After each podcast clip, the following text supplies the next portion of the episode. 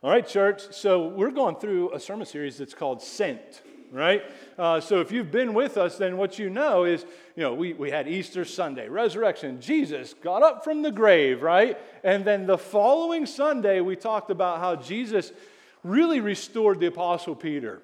He needed a friend, and Jesus is the best of friends. And so he cooks some breakfast. He tells him, listen, do you love me? He reminds him essentially of his love, of God's love for Peter, even in the midst of failure. Well, we're actually going to we're going to follow that narrative. So if you're familiar with the, the let's say the Bible narrative, what you know is what's next is the book of Acts. Okay? So we're going to spend some time there because what I want us to see today is that you and I have been called to be witnesses to the gospel, to Christ, to the onlooking world, okay? So we've been calling this thing Mission three three three. I'm not going to get into it much today, but you're going to hear a lot about it starting next week. But I do want you to be mindful, and I want you to be thinking about it, and I want you to think about it right now. So mission, what I'm saying is I am encouraging you over the next three months, starting in June, July, and August. There's one of your threes, Mission three three three, right? There's one three that you'll do, you'll identify three people that are already in your life that don't know the Lord Jesus as their Savior, right? And so, who are they? I don't know. Pray. Ask God. And if you're like, I don't know three people who are lost. Well, there's a sign. You ought to get to know some folks, right? Like, get out your Christian bubble and actually say hello to some lost folks. They're all around you. I promise. So get to know them. So identify those three. And then over the next three months, what I want us to do is to specifically, intentionally be dedicated towards praying for them. Pray. I want you to pray that the Lord would allow them to see the beauty of the gospel, okay? Through then praying, we also want to look for opportunities to show that we care about them. And that could, that could look like a lot of things. It could be inviting them into your home for some hospitality, some barbecue, whatever it is you do. It could be taking them out for coffee. It could be serving them. I'm not trying to figure that out with you today, but that's what I want you to do. So prayer, care. The last piece is we want to get to a point where by God's grace, we have an opportunity to share, to share, to share the life-giving news of Jesus Christ.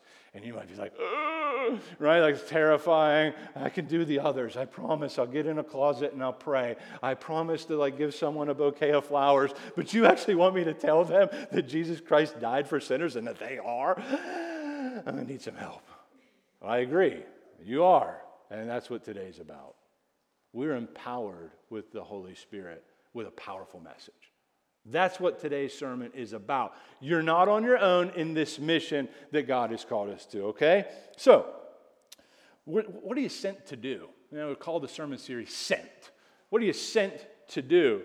What mission are you to accomplish? Well, we talked a lot about that in January, but I got to tell you, we live in a time where it becomes more and more ambiguous as to what the church is actually attempting to do in the world, right? We're, we're giving people clothing. I think you should do that. And, and on and on. You're feeding people. And all these things are good. But I want to make sure that we understand that our main mission is that we are witnesses to the resurrection of Christ, to the onlooking world.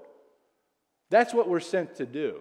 For the City Church, make no mistake about it. If you're going to be a part of this church, this is what it means to be a part of this church. That we exist to magnify Jesus, to, to bring the realities of Christ to bear onto the lives of the people that are looking by the way that we live, right? By making disciples.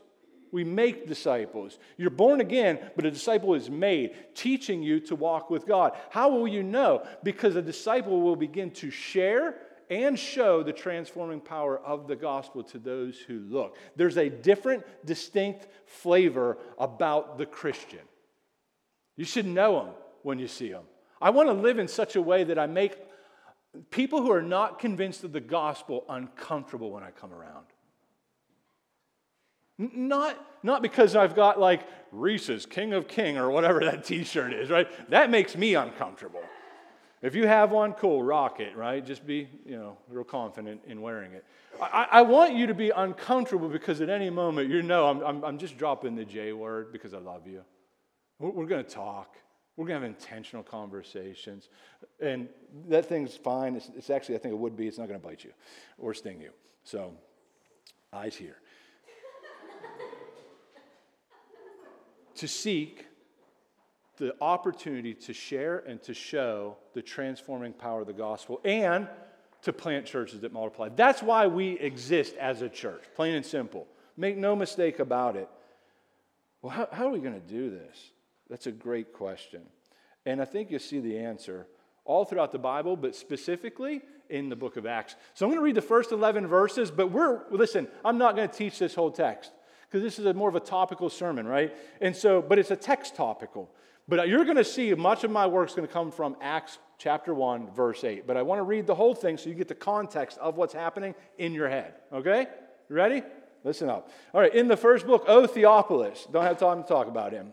Hang in for Luke. I have dealt with all that Jesus began to do and teach. He began something in his ministry. He's now ascending to the Father.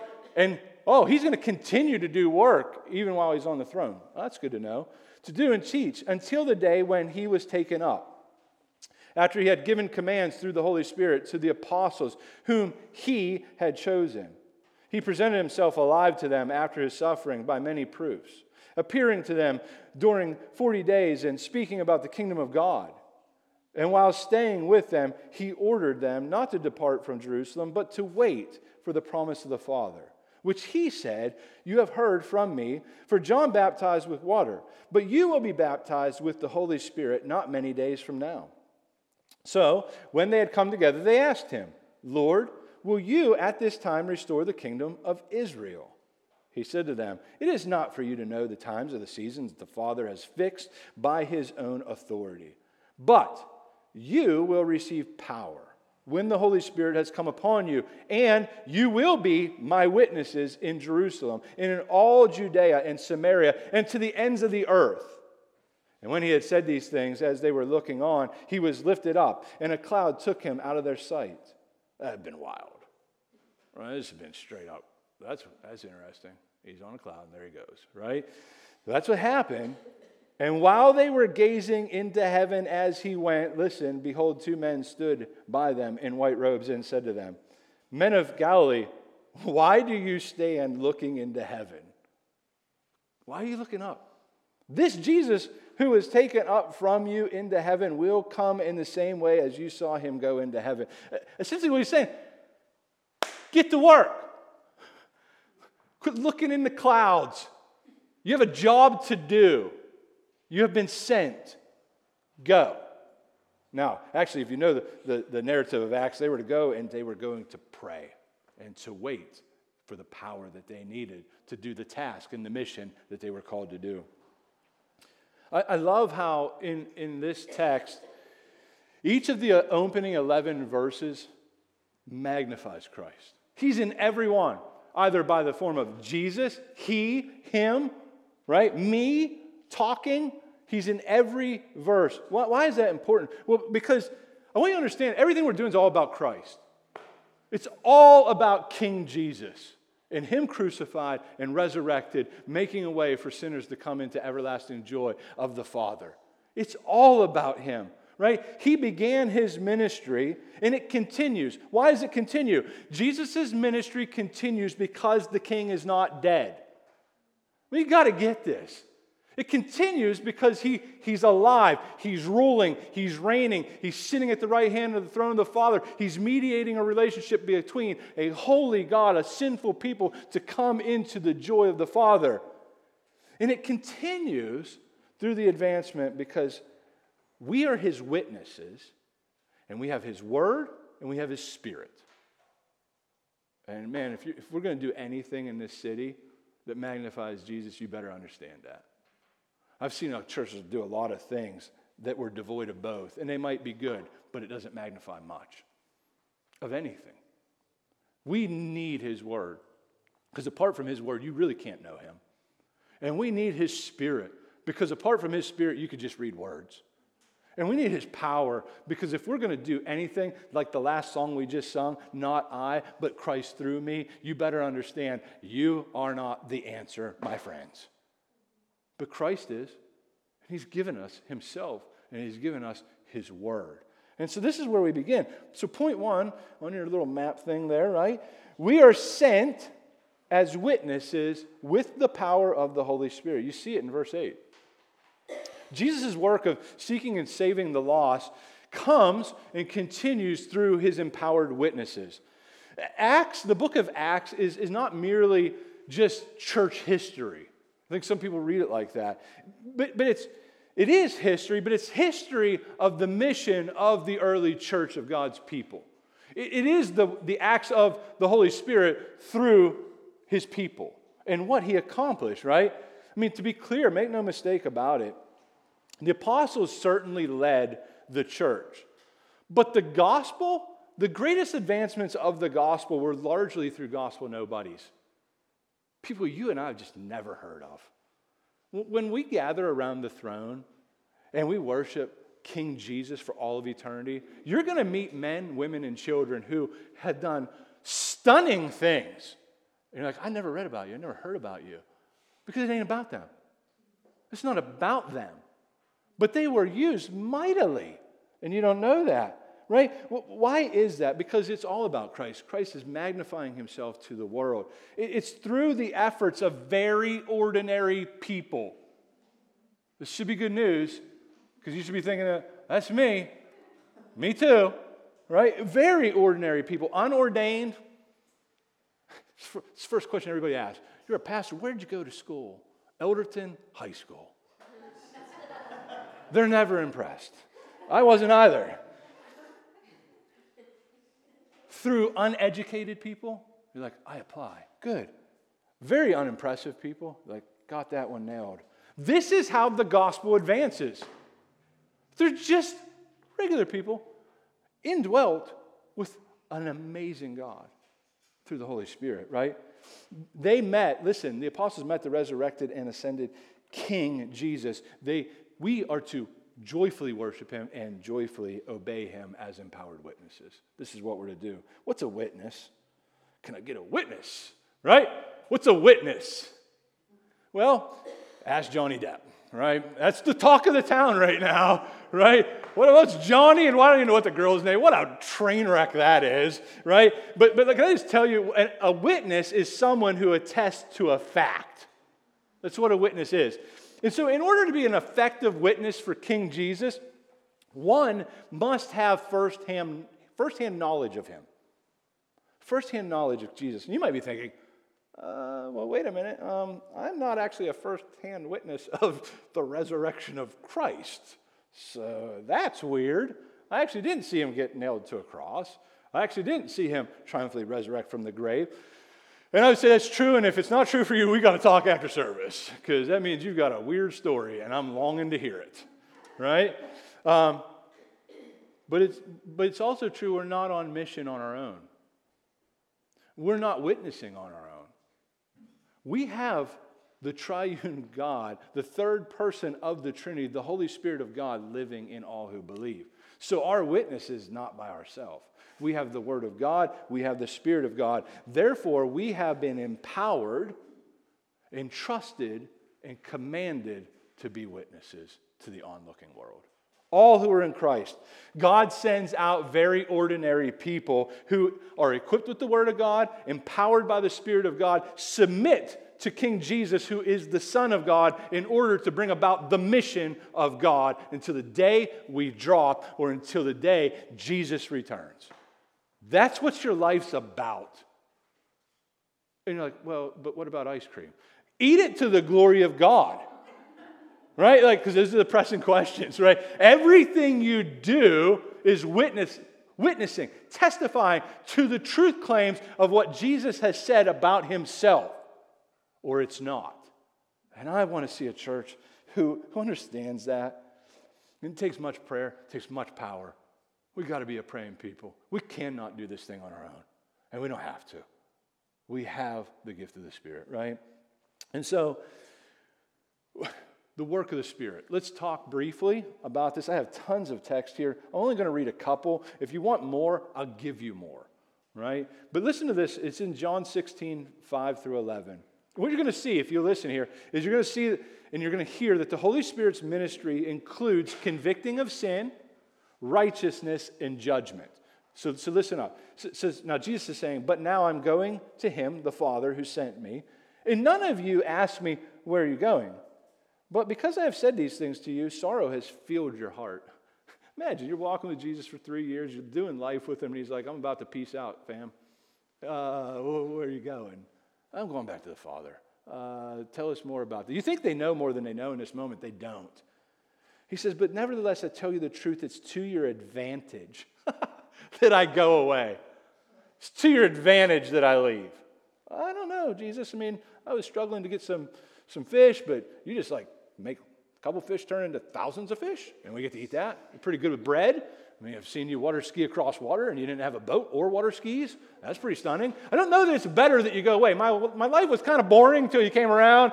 Now it's pretty awesome. We're casting out demons. You raised the dead dude. I mean, is it better? He says, yeah, it's, it's better. I tell you, it's to your advantage that I go away. Because if I do not go away, the helper will not come to you. Don't miss this. But if I go, I will send him to you. And when he comes, listen, he, he, the Holy Spirit, he, I, I say this because I think a lot of times within church, we, we, we make the Holy Spirit very mystical and weird, right? He's like a smoky little creature. We call him it, right? Like cousin it, full of hair or something. No, we worship one God, three distinct persons, Father, Son, Spirit. He's a very real person. He is God. He's God. We should never trifle with the Holy Spirit, thinking he's like kind of lesser than. No, he's God. And it says, I will send him to you, and when he comes, he will convict the world concerning sin and righteousness and judgment. Concerning sin, because they do not believe in me. Concerning righteousness, because I go to the Father, and you will see me no longer. Concerning judgment, because the ruler of this world has is judged, meaning Satan. Don't miss this. Anytime you testify or share the gospel to anybody, you're never alone. That word is never alone.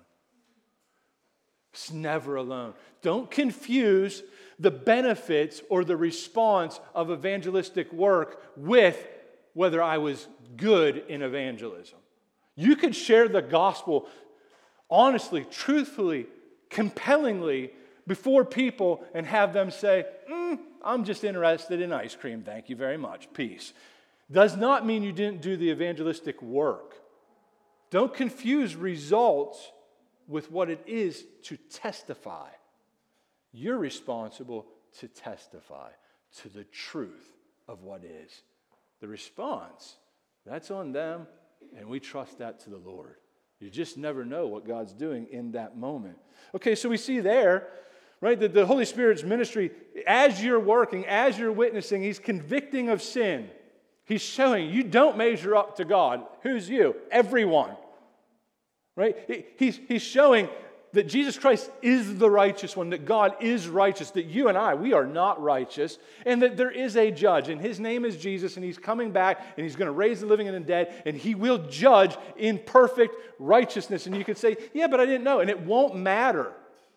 Every tongue will be stopped in that moment, and they will all bend knee, and they will all confess that Jesus Christ is the Lord of lords, and that he is the King of kings. And in that moment, nobody has an option. I don't want to. It doesn't matter. You will. But we've been sent to say, we're in a season of mercy. We're in a season of grace. Oh, let me tell you about what Christ has done. Come and receive. Come and receive forgiveness. Oh, my sin is many, but as we sung, his mercy is so much more. We're here because we want to see people who are in the domain of darkness come to his brilliant light into the kingdom of God. That's why we're here. That's why we exist. That's why we get out of bed. That's why, that's why we do anything we do. I mean, I just got to thinking about how enjoyable it was to watch the Plum Kids play ball yesterday. But can I just tell you, there's nothing about that that's ordinary. You're witnessing to two children that, that God's love transcends to all age groups. We're showing up in force, and the way we're interacting and loving one another is a witness to people. But there's got to come a point where we've got to bring the witness as we build relationship to the people in proclamation of the gospel. But you're like, I don't know if I can do that. I feel you. I really do. But can I just tell you, the Holy Spirit of God in a submitted and committed follower of Christ will do that. Can I just read? I'm going to rattle off a bunch of texts. Don't try to flip to them in your Bible. You'll not keep up unless you're an overachiever, and even then I don't think you can. Acts thirteen forty-six, it says, Paul and Barnabas spoke boldly when the Jews publicly reviled them. In Acts fourteen three, in Iconium, they were so vigorously opposed so that they remained for a long time speaking boldly for the Lord. In Ephesus, Apollos spoke boldly in the synagogue in Acts eighteen twenty-six. In Ephesus, Paul taught in the synagogue and for three months spoke boldly, reasoning and persuading them about the kingdom of God. And can I just tell you right now, I think we're in a season where you will have to work to bring the gospel to people. The days of drive-by evangelism, let me just tell you, Jesus died for sinners, bam! I mean, I guess it's better than saying nothing, but you kind of need a little bit more. You're a sinner. What? People don't even know what that means. Thanks. You're weird. Jesus is king. We have a president. You have to explain things.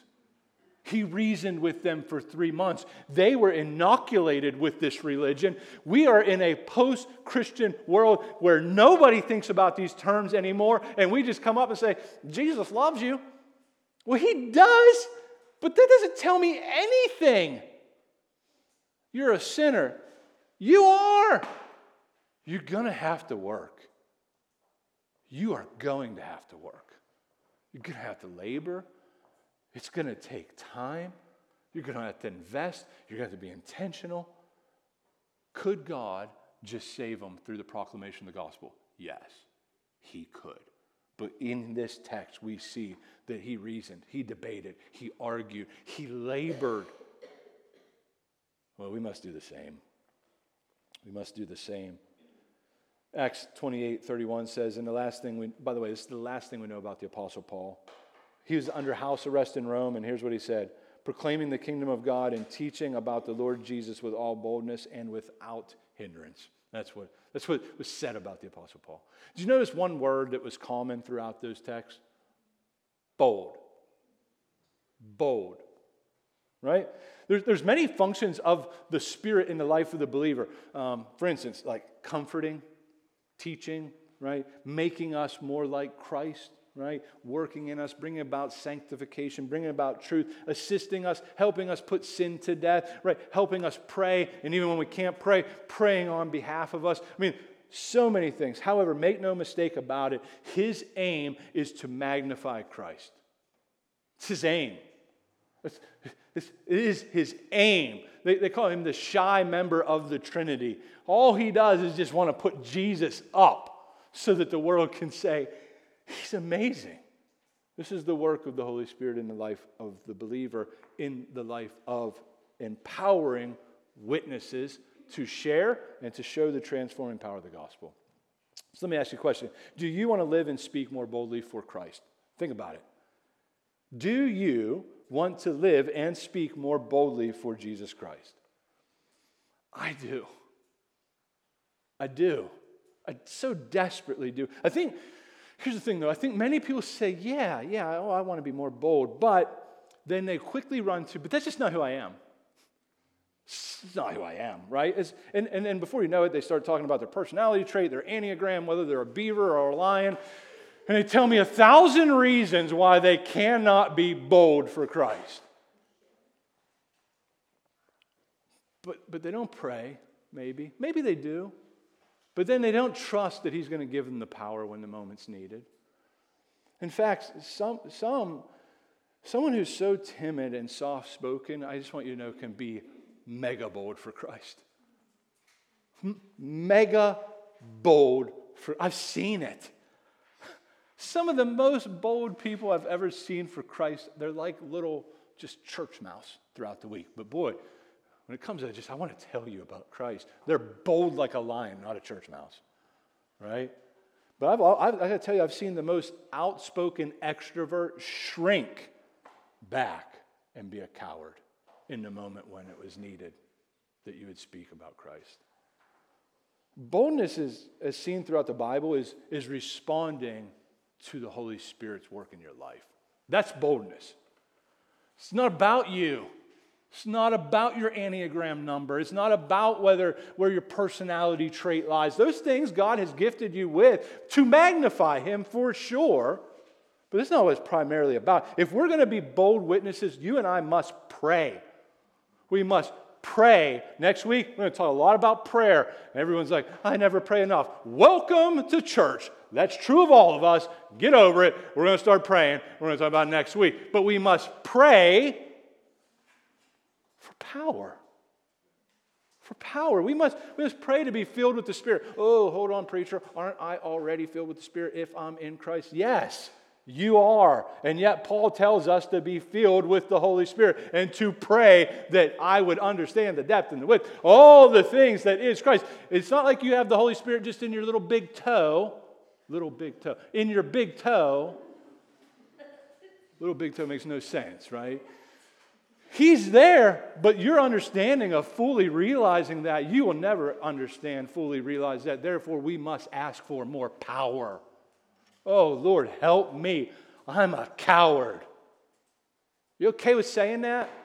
Help me to not be a coward. Help me in the moments when I'm, when I'm ready to just shrink back and not declare your greatness, that you'd remind me that you're with me, that you would embolden me, that you'd empower me, and that, that I wouldn't come off as some courageous jerk, but I would actually come off as like just a compassionate Jesus lover who just knows where to find good food and tell them, here's where food is to be found. That's courage. We must pray. We must move. eighteen minutes, that clock went quick this morning. Don't worry about it. Point two,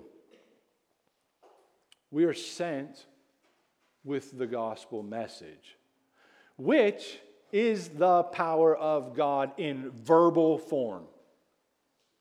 Listen to this text. This text is, is mind-blowing to me. Romans one, fourteen through seventeen. Once again, not going to talk a ton about it. You're like, well, well why not? Because I want to hone in on not being ashamed and the power of the message we preach, okay? So he says, I am under, ob-, so this is the Apostle Paul talking. He says, I'm under obligation. Think about that word. I'm under obligation both to Greeks and to barbarians. We don't really have barbarians. We've got some crazy people in Greensburg, though. Both to the wise, we got that, to the foolish, definitely have that. And so he says, I'm eager. I am so eager to preach the gospel to you also who are in Rome. Why? Because, the word for means because. I'm eager to preach it because. Why? Why, Paul? Why are you eager? Because I am not ashamed of the gospel. Why? Because it is the power of God for salvation to everyone who believes, to the Jew first, and also to the Greek. Because in it, the righteousness of God is revealed from faith, for faith, as is written, the righteous shall live by faith. Let's think about that text for a minute. Um, there's, there's, a, there's a conference that's called CrossCon. Cross conference, right? And I used to go there with, with uh, college students. And what they were aiming to do was to get you to think about your life in light of eternity and not waste an ounce of it. And I remember going there, and I just love it. Here's two quotes from one of the conferences that, that I think encapsulates what's being said here. And I want you to hear it. One of them was said by David Platt. He said this, saved people this side of heaven, right? You haven't taken a dirt nap yet. Oh, the gospel to lost people this side of hell. Well, that'll preach. Think about that. You ever think about yourself owing the gospel to people around you? And at the same conference, John Piper said this, there are a thousand needs in the world. We could agree with that. None of them compares to the global need for the gospel. Well, people need clean water. They do need clean water. We should work hard to get them clean water. But you know what they need? They need living water. And you got to give them clean water so they live long enough to actually hear the news about actual living water, right? We got to work. They're not in opposition, but you could give clean water all day, and if you don't ever actually share the life-giving news of the gospel, they die and they go to hell having their bellies full of clean water. Don't miss your mission. Don't miss why you exist. Don't miss why you get out of bed. Uh, you can see where they got the idea for these, these quotes, right? Namely, the Bible. It's all over it. The Apostle Paul says he sees himself as obligated. Obligated to Greeks and to non-Greeks, to the wise, to the foolish. No matter their ethnic or intelligent background, I am obligated to you. Do you ever think like that? Do you ever think about yourself as obligated or indebted to get the good news of Jesus to your neighbors, to your friends, to your enemies? Do you just ever think like that? If not, time to change your thinking. And, and by the way, if you come to church and never have to have your thinking challenged, you're amazing or not paying attention. Every time I come to the Word of God, I'm having my stinking thinking realigned. And I have stinking thinking, right? You do too. You do too. So will you, by God's grace, seek to change? Do you think of yourself as obligated and indebted to everyone and everywhere? Do you? Right? How about to the kids? Serve the kids. You think about that? To the elderly, to the highly educated at Seton Hill. How about that? To the rich, to the poor, to the Cleveland Brown fans, to people who say yins. I struggle with that one. There's enough people that get them. How about to everyone? Do you? Are you burdened to get the gospel to everyone? Can I just say something? If not, then where you begin is with confession. God, forgive me. I don't have your heart for people. Change my heart. Right? That's where you begin. You're needing to have your mind transformed. You need to have the mind of Christ. Set your mind on the things of Christ. Fill your mind with the word of Christ, because what you're needing in that moment, and I remember being there, is to see. To see, not with these eyes, but with the eyes of your heart. You need to see God's love for people who are outside of Him. He loves them. He sent His Son to die for them. His people ought to love those people. I was one of those people. Can I get an amen? I was too young to cause a lot of havoc in Whitesburg, Pennsylvania, but But I did my fair share. And everybody's like, you're a pastor. I'm like, I know, I have the same, I had the same moment. Like, whoa, right? I was those people. Jesus loves to save those people, because guess what? That's all there is. That's, that's all there is. Great faith flows from a great understanding of the love of God. Oh, it just does. The, the love of God is most powerfully seen. I say seen because you have to see His glory through the gospel, through the cross, through the resurrection. That is where you most vividly see the love of God for those who rebel against Him and hate Him.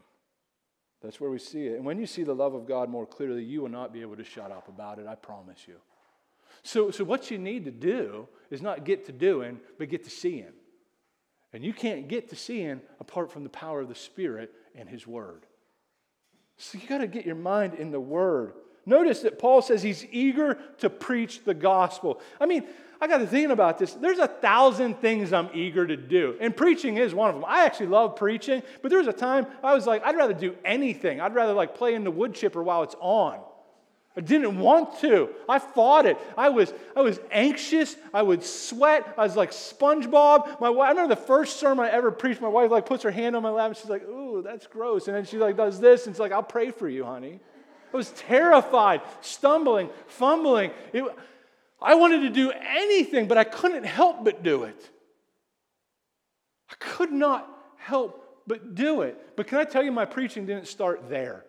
My preaching started to all the people who were out smoking dope in the back of the Indiana Mall. Yeah, they did that. They worked at a call center. They probably couldn't get a job elsewhere because their records were really bad. And I said, these people need Jesus. And I started to share the gospel there. Can I just tell you, you're called to share the gospel. You're, you're called. Everyone needs the gospel. Both those who are inside the church, that means Christians, and those who are outside the church. Why? because this is how people come to faith in Christ. And you and I cannot be made right apart from trusting and believing in what Jesus has done in his life, death, and resurrection. It's by faith, it's by grace alone, through faith alone, in Christ alone. There's no other way. Well, I have to do some things too. Yeah, trust him. What's my work? Believe in him. That's it. But, but, but then when you come to faith in Christ, what you need to know is you need the gospel too. So we feed on this good news constantly, and as we do, we're built up in the faith, we're established in the faith, and then we go and we share to the people in the left, right? You know what I mean by that, right? Like, so why should I be eager to preach the gospel to this city? Because I've seen the great love of God, most clearly through the gospel. I've seen his love for me, me personally, me corporately with you. You is plural in that sense. I've seen it. I've seen his love, and it's not, it's not ambiguous. It's, it's so defined and so clear. I just don't feel like God loves me. He, what more could he do?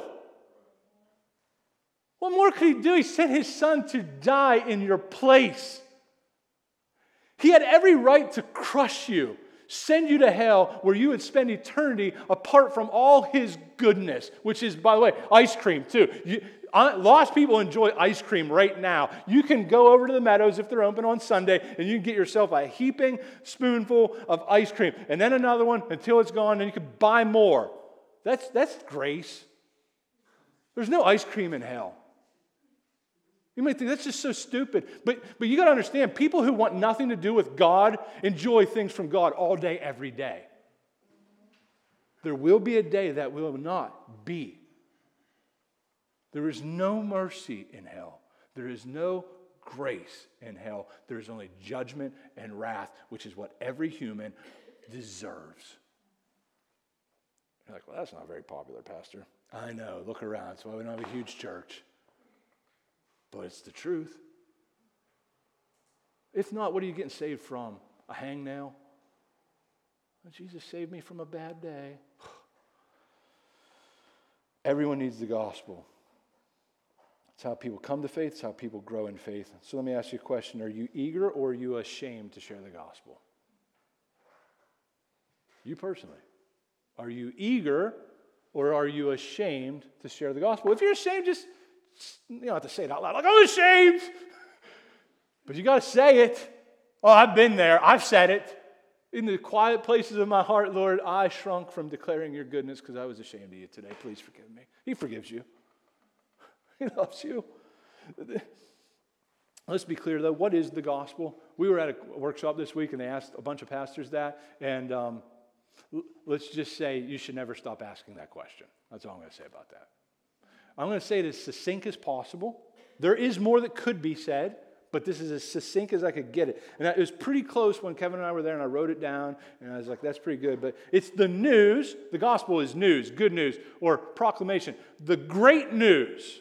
That's what gospel means. The great news of what Jesus Christ, the righteous one, that he has died for our sins, that he has rose again, again, eternally triumphant over all his enemies, Satan, sin, and death, so that there is now no condemnation for those who believe, but only everlasting joy.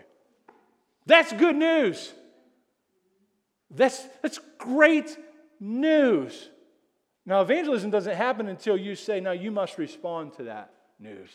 Will you believe, or will you continue to live in unbelief? Why wouldn't we be eager to share this news with everyone? Why would we be ashamed to share this news? There's a lot of reasons, by the way. In every age, the temptation to be ashamed of the gospel is confronting us from many angles. It really is. Why? Well, in order to keep us shamefully silent on the sidelines. That's why. I mean, it's the craziest thing, right? The, the word translated ashamed also means offended. So how is the gospel offensive? That's a good question to think about. The primary reason the gospel is so offensive is because our hearts and minds are centered on ourselves. Can we just be real? I really like me. Really like me. I'm like a big fan of me. That's why, like, when the Lord says you should love your neighbor as yourself, I'm like, I don't love anyone that much. I know that's why you need to change, Scott Rising. Right? Uh, am I alone up here? Okay, good. Um, this is why it's so sad when I hear well-meaning Christians say, well, what they need is just a little more self-confidence in order to be happy. And I'm like, oh, gag me. What you don't need is more self-confidence. You have enough to go around. Even if you're the person who stares at your navel and picks the lint out and says, oh, not me, you have way more. Because you're still thinking about you. What you need is God confidence. You need Jesus confidence. You need confidence that comes from truth of God's word. You need to look at him and stop looking at you. You have a worship problem. You cannot think about you when you're enamored with the glory of God and looking at him. You just can't. You just shrink. You just shrink. He becomes all the more true and real and beautiful, and you realize I'm not, and then you realize, but he saved me, and so he's, he's raised my level because I'm made in his image, and he delighted to save me. And now I'm his. I'm his son. If you're a, you're his daughters. This is what he does. So why are we ashamed? Well, I'm going to give you a couple reasons, and we're going to fly now. The gospel, by telling us that our salvation is free and undeserved, is really offensive. It's one reason. And you're like, why? Because it means that we have blown it so badly that the only way to gain salvation is to receive a gift. Namely, Jesus Christ crucified. This, by the way, offends moral and religious people all the time because they want to add to the good works of Jesus so that they can have a little bragging room. Yeah, well, I read my Bible twice a day. I'm better than you. I pray on my knees. That's how I got a hole in my jeans. You probably bought them that way. But I wore this one out. Right? Like, you want to add to it. That's why it's offensive. Right? Okay, you're like, well, that's not me. How about this one? The gospel is also really offensive because it tells us that Jesus died for us. The only way that you can be saved is a, na- a man needed to get live a perfect life, be stripped naked, be shamed, beat, and murdered in your place. Well, that sounds offensive. Because it tells us that we're so wicked. This is, it's, it really is offensive. That we're so, we're so wicked that the death of God's Son is the only way that we could be saved from God's wrath. That's offensive. This offends the modern cult of self-expression. It really does. And, and the popular belief that we're basically good people. No, you're not. You're not basic. You're basically evil. And sometimes you do some good things. It's, the gospel is offensive because it tells us that being good and spiritual isn't enough. Boy, does that offend people. I got my own way to Jesus. No, you really don't. In other words, this means that no good person will be saved, but only those who come to God through Jesus. This offends the modern notion that any nice person anywhere can find God in their own way through spiritual things. People love their autonomy. I mean, I'm cool with God, just don't tell me what to do, God. They love to make their own decisions. They don't want to be directed by anybody else. We want to be our, our own God. This is offensive. The gospel is offensive. There's many more reasons people are ashamed of the gospel, but could you just notice Paul is not ashamed of the gospel, which, by the way, is shameful. The gospel is shameful, but he's not ashamed. The gospel brings about shaming, but why? Why is he not? Notice, because it, it, what's it? Well, in that sentence structure, the gospel is the power of God. That's why I'm not ashamed. This is the power of God. Notice he doesn't say that it brings about power. He, he doesn't say that it, it that it even has power. He doesn't say that at all. He says the gospel message is actually the power of God. Oh, there's a big difference. See, don't confuse the, the thought that words have power, right? You've all heard that. They do, in some sense, right? Hitler moved nations to do great evil through rhetoric. That's power, right? Well, Churchill, in the same way, in his own rhetoric and way, moved a nation to fight against that great evil to bring about the freedom. Words, they can move people, but those words don't have the power to bring about life. The Word of God actually has the power to bring people who are spiritually dead and warring against God to everlasting life, to enjoyment of God. Real power. God spoke everything into existence by words. His word is powerful. No other words like that at all. The gospel actually is the power of God. So, this means that the gospel alone, when attested to by a witness with the power of the Holy Spirit, brings about life. Brings about life where there's only death and decay. Brings life. It brings forgiven sinners into the everlasting joy of King Jesus, fully and finally. It makes rebels who are warring against God into adopted sons and daughters of that same God. Why? Because He's done it all. It reconciles us to God and guarantees us a place in the kingdom with the King forever. Power. The gospel is the most inclusive message in all the world and is the most exclusive message in all the world. How can you say that? Well, you can see it in the text. You just see it in the text. He says it to everyone, to the Jew first, to the Greek, to, to the ends of the earth, everyone. It came to the Jew first through Jesus, but it is also for those who are not Jewish, Gentile world, and to everyone and anyone. Yet he also says it's for everyone who believes in Jesus. That's what makes it exclusive. There's no doubt we must go and share this life-giving news. You, you will be shamed. You'll be shamed for doing this. But we don't ever need to be ashamed. There's a big difference. You will be shamed. But you don't need to be ashamed. So you have two options. And this is it. You can either abandon the gospel, or you can embrace the shame. That's your choice. What will you do? Jesus said in Mark eight thirty-eight, he says, "For whoever is ashamed of me and of my words in this adulterous and sinful generation, of him will the Son of Man also be ashamed when he comes in glory with his Father, with the holy angels." I mean, it amazes me how many people live lives of unashamed of shameful things. They're just not ashamed of things they ought to be shamed for. And they live ashamed of glorious truths that they ought to just embrace and trumpet to all the world. I understand the temptation to be ashamed and to tamper with the gospel happens because the gospel is offensive to non-Christians, right? We crave other people's acceptance. I get it. I'm there. We so desperately want people to like us. We want people to come to faith in Christ. That's such a lie, so that we're tempted to twist it, to change it, to water it down, to make it something that's no longer good news, to make it more appealing to people, as though you have power. But each and every one of us, we are tempted to be ashamed of the gospel every time that we do this. We shrink back from declaring the bad news. That's temptation. Let me just tell you, Jesus loves you. No one's afraid to say that. I mean, it might be a couple, but I don't want to tell you the bad news. Well, the good news will never bear weight on their life until they understand they need rescued.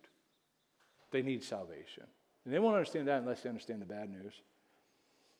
I'm, a, I'm tempted to be ashamed of the gospel when I make the gospel into a message about health, wealth, prosperity, and getting what you want out of this life. I'm tempted to be ashamed every time I present Jesus as my holy homeboy who helps us rather than a Lord who rules us. These are the moments I'm ashamed. Church, we must not be ashamed of the gospel. If you are, don't stay there. Ask God to forgive you. He will. Ask God to empower you. He will. Ask God to help you see that the gospel is the greatest news ever. What is he going to say? He will. Oh, he'll so do that. We need help to be bold, and God will help us. Well, that rest is probably another sermon. And I got other opportunities unless I die. So the third point, just read it. It's good. But then there's a whole bunch of stuff to say. We're sent into the world as empowered witnesses with a powerful message. And I had a whole other point there, but that'll probably get into where we actually share the gospel, which is the second to last sermon in this text, or in this uh, sermon series. I am going to read one last text because I, I want you to hear the weight of it, and then I'm going to pray and we'll, we'll continue our worship service. This is exactly what the Apostle Paul was called to do when Jesus called him. Listen to what Jesus said to Paul in Acts twenty-six eighteen. He says, "I am sending you to open their eyes." Think about that. "So that they may turn from darkness to light and from the power of Satan to God. So that they may receive forgiveness of sins and a place among those who are sanctified by faith in me." That's what we're called to do. That's what you've been sent to do. You're like, I'm not Paul, I know, but we trust in the the, the, the apostles' teaching, right? That's the Bible. That's the New Testament. So it's crazy that Jesus told, told Paul to do something that only Jesus can do. You and I don't have the power to open blind eyes. But Jesus told Paul to go do that. But that did not stop Paul from obeying and being used as a means for accomplishing Jesus' glorious end. God delights to work through instruments. And I don't even want to call you that, because when you're done with an instrument, you put it away and you forget about it. His children, his people, those whom he loves, those whom he died to save, you, right? So may our church have boldness, passion, desire to bring the gospel to the lives of those around us. That's what we've been sent to do. And Jesus is magnified greatly in those moments. Will you join me in prayer? Let's pray. Father, thank you um, for this morning. Thank you for sending your Son to save us, to, to make a way for sinners to be reconciled. But then right now, I just pray that you'd bear in mind the people that are in this room who are trusting you for their salvation, who it was that brought the good news to them so that they might be able to hear, because faith comes by hearing, hearing the word of Christ, and that they would be encouraged to trust you and not their own abilities to bring the gospel to bear on the lives of the people around them. Holy Spirit, empower us. Convict us of our sin and our folly of being ashamed of you. But then comfort us with the truth of the gospel. Remind us of your great love. And then empower us to go out and share this good news for your glory and for our good and for the joy of the city.